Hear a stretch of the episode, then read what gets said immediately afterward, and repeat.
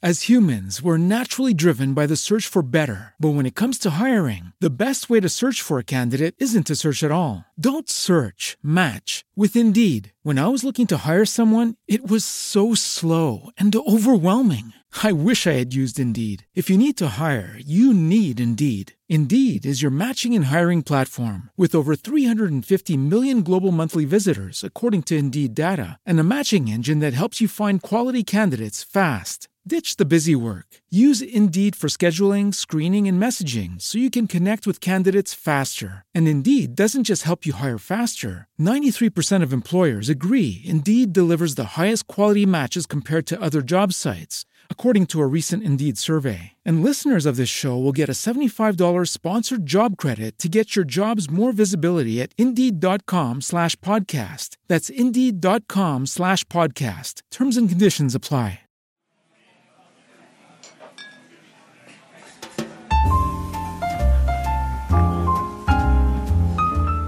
Ciao a tutti e bentornati a una nuova Aperistoria.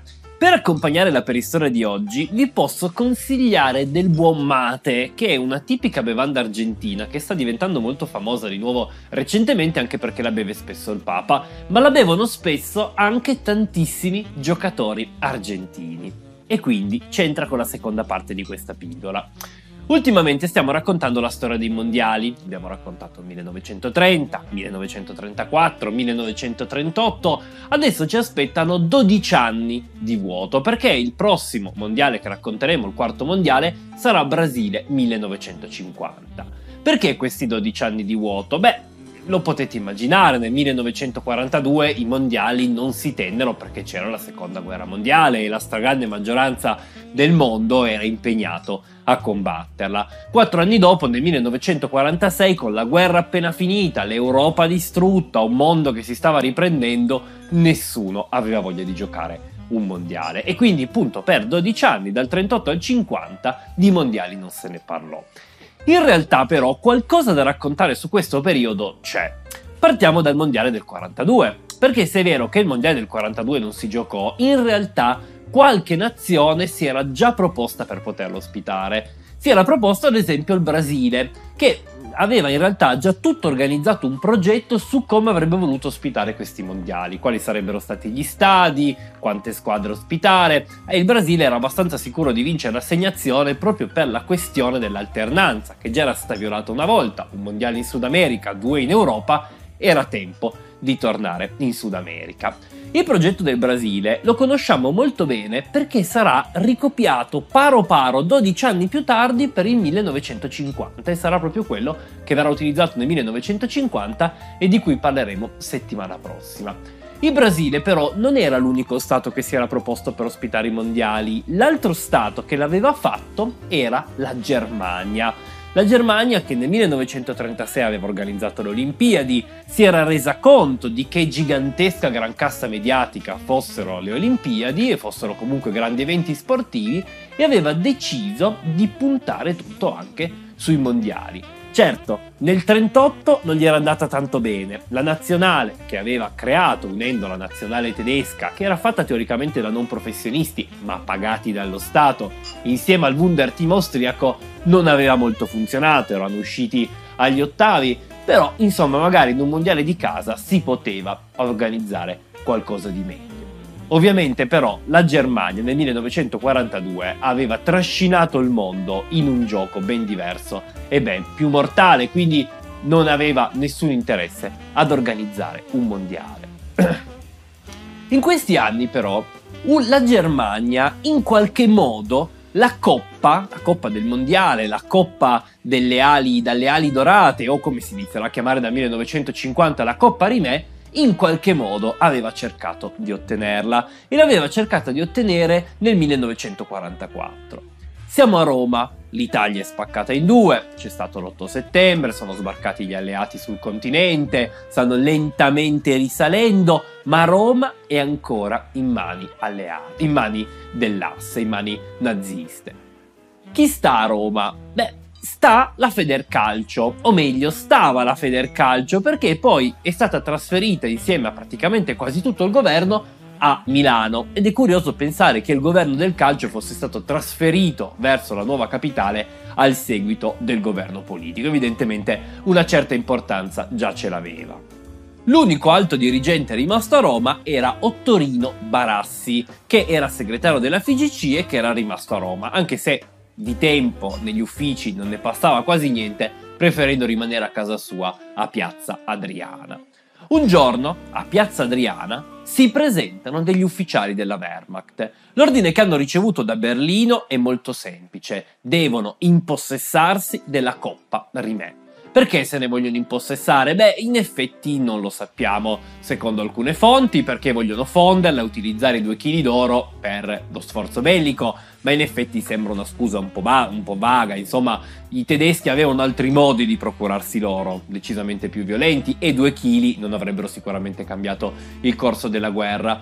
Secondo altri invece agivano su commissione, qualcuno dice di Hitler che voleva a tutti i costi questo cimeglio sportivo, qualcuno dice di qualche altro gerarca appassionato di calcio che voleva avere la coppa.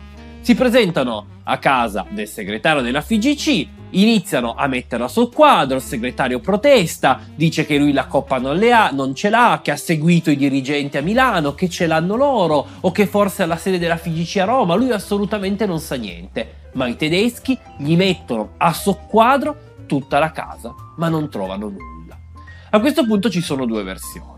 Secondo una versione, Barassi, quando aveva saputo che i tedeschi stavano arrivando, letteralmente quando li aveva visti dal balcone, aveva passato in tutta fretta al suo vicino di casa, che era un generale dell'esercito, la coppa. E questi, forte del fatto di essere nell'esercito e di avere anche una raccomandazione dello stesso Göring, l'aveva messa in salvo. Secondo la Racconto più comune, invece la coppa era pensata e stata nascosta in una scatola da scarpe sotto il letto e i tedeschi, che avevano cercato dovunque, avevano pensato che quello fosse un nascondiglio troppo stupido e non l'avevano cercato. E questo aveva salvato la coppa.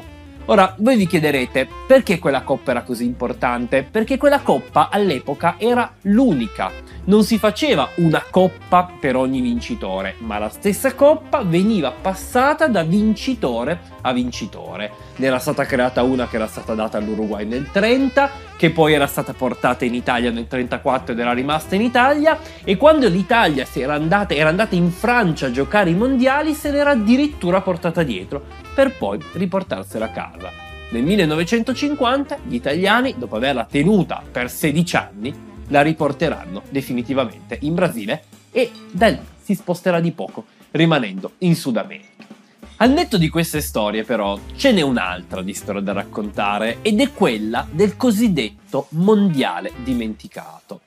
C'è infatti una storia che si racconta, che si troverete comunemente girando su internet, che dice che in realtà il mondiale del 1942 fu organizzato, ma non fu organizzato dalla FIFA, come tutti gli altri mondiali, e proprio per questo non è riconosciuto, ma nonostante questo ha un grandissimo valore.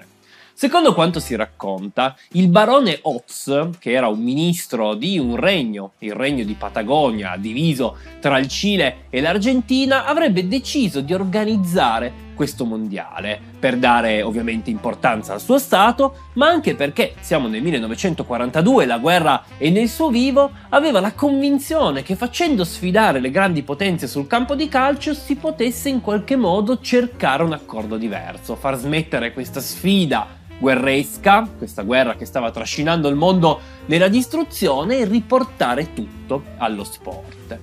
Si racconta che avesse organizzato questo mondiale, cercando di raccattare le squadre che trovava intorno. Aveva trovato un gruppo di operai inglesi che lavoravano lì vicino e ne aveva fatto la nazionale dell'Inghilterra. Aveva trovato un gruppo di operai esuli antifascisti e quelli erano diventati la nazionale italiana, peraltro la nazionale detentrice del titolo. Addirittura aveva trovato dei tedeschi, anche se questi, si racconta, erano giunti volutamente lì per vincere la Coppa, aiutati da Berlino che voleva a tutti i costi quel titolo. A quel mondiale avrebbero partecipato nazioni che al mondiale non avrebbero mai più partecipato, quella del Regno di Patagonia, tanto per cominciare, ma poi anche la nazione dei Mapuche, che erano, sono in realtà, se esistono ancora adesso, un popolo che vive proprio in Patagonia, che per lungo tempo ha lottato contro l'invasione occidentale, che poi ha formato gli stati attuali e che progressivamente è stato ridotto sempre di più. E proprio in opposizione a questa nazionale dei Mapuche, il Cile e l'Argentina avrebbero dovuto, deciso di non scendere in campo. Sarebbero stati creati quattro gironi per un totale di 12 squadre, il che ne avrebbe fatto il mondiale con meno squadre della storia. I vincitori dei quattro gironi si sarebbero poi affrontati in semifinale e in finale. La prima semifinale avrebbe visto la Germania battere l'Italia in uno scontro in effetti molto acceso, anche perché i tedeschi erano fieri nazisti, gli italiani erano fieri antifascisti. Dall'altra parte, invece, i Mapuche avrebbero avuto ragione dell'Inghilterra, che avrebbe esordito nei mondiali non nel 50, come dice la storia ufficiale, ma addirittura nel 42. Questi mondiali però di storie da raccontare ne avrebbero avute tante, ad esempio quelle dell'arbitro che si chiamava William Cassidy e sarebbe stato il figlio nient'altro che di Butch Cassidy che era un famosissimo fuorilegge. E proprio lui avrebbe arbitrato la maggior parte delle partite, non proprio in maniera legalissima, qualcuno dice che i tedeschi gli avessero allungato qualche mazzetta, ma sicuramente in un modo tutto particolare, perché si dice che quando i giocatori protestavano troppo non esitasse a tirar fuori la pistola e a sparare in aria, possiamo dire così, per allontanarli. Ad ogni modo, la finale fu tra i Mapuche e la Germania. La Germania passò in vantaggio, i Mapuche pareggiarono, i Mapuche riuscirono addirittura ad andare sul 2-1 e quando sembrava che stessero per vincere la partita, la vicina diga si ruppe forse non era stata portata a termine nel modo migliore, forse era stata sabotata, ma la rottura della diga creò un nubifragio che attraversò il campo da calcio e fece fuggire tutti, lasciando la partita incompiuta e in qualche modo strappando ai Mapuche la loro prima vittoria. Sarebbe una storia bellissima. Dico sarebbe perché nonostante credo che cento volte mi abbiate chiesto di raccontarla, questa non è una storia reale, questa è una storia inventata. Su internet troverete tantissime immagini di questo mondiale dimenticato, o come dice in realtà il titolo, il mondiale dimenticato, ma non sono reali, è un finto documentario che è stato girato nel 2011, una coproduzione italo-argentina che si chiama appunto il Mondiale eh, 42, il Mondiale dimenticato, ma è un finto documentario, bellissimo, assolutamente meritevole di essere visto. Io l'avevo visto anni fa, avrei voluto rivederlo per questa pillola, ma vi giuro non l'ho trovato da nessuna, nessuna, nessuna parte, quindi non sono riuscito a rivederlo. Ve lo straconsiglio se riuscite a trovarlo, veramente molto bello, molto curato, molto affascinante, ma appunto è una storia, non ha niente, niente di reale.